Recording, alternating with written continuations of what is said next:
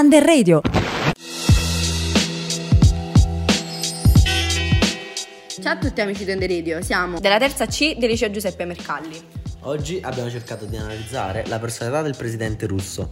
Dietro la crudeltà con la quale sta conducendo la guerra contro l'Ucraina ci sarebbe una personalità fragile, schiacciata da un forte sentimento di inadeguatezza. In questi giorni al dibattito politico sulla guerra si affianca quello sullo stato mentale di Vladimir Putin. Ne abbiamo parlato per cercare di capire quali sono le caratteristiche e le fragilità di quest'uomo.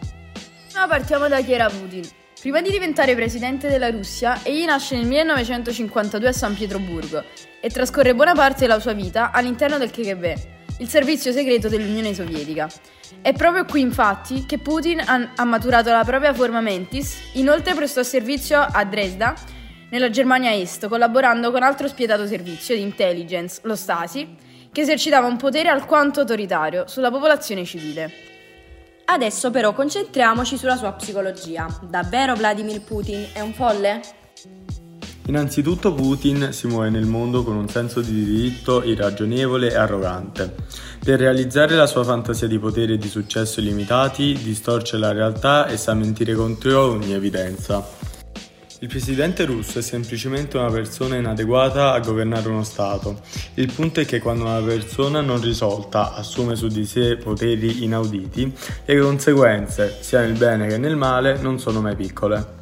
Beh, inoltre c'è da considerare che dimostra insensibilità nei confronti degli altri senza nemmeno accorgersene. Tende a considerare la libertà altrui come una minaccia o una forma di abuso. Qual è il tratto che prevale nella personalità del presidente russo? È un'ottima domanda. È proprio la violenza e lo spirito di rivalsa a muovere quest'uomo, probabilmente dovuto anche alla sua infanzia difficile.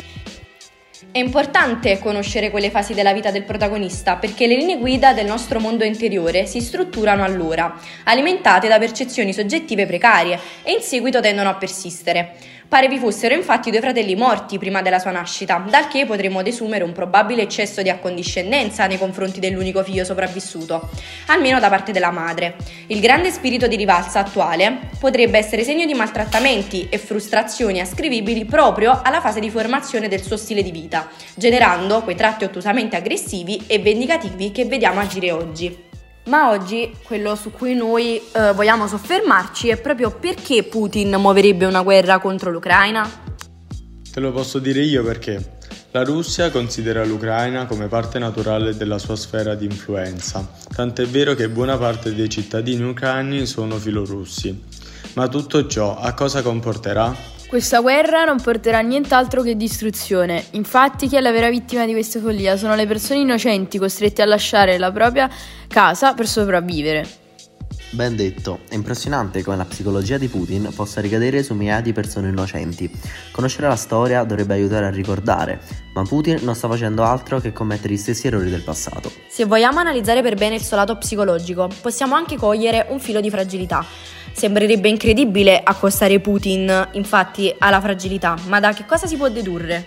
Proprio dal livello eccessivo di compensazione e di controllo, primo di misura. Questo atteggiamento lo ritroviamo con gradazioni diverse. Nelle persone che si sentono intimamente scarse, quanto più è forte il sentimento di inadeguatezza, tanto più grandi saranno gli sforzi e gli investimenti per acquisire una posizione di potere. Infatti, più io mi sento piccolo, più cerco visibilità, più mi sono sentito scarso, più coltivo una ipertrofica volontà di potenza. Beh ragazzi, questo è tutto. Spero che l'argomento vi sia interessato e adesso vi lasciamo con Freedom di Pharrell Williams.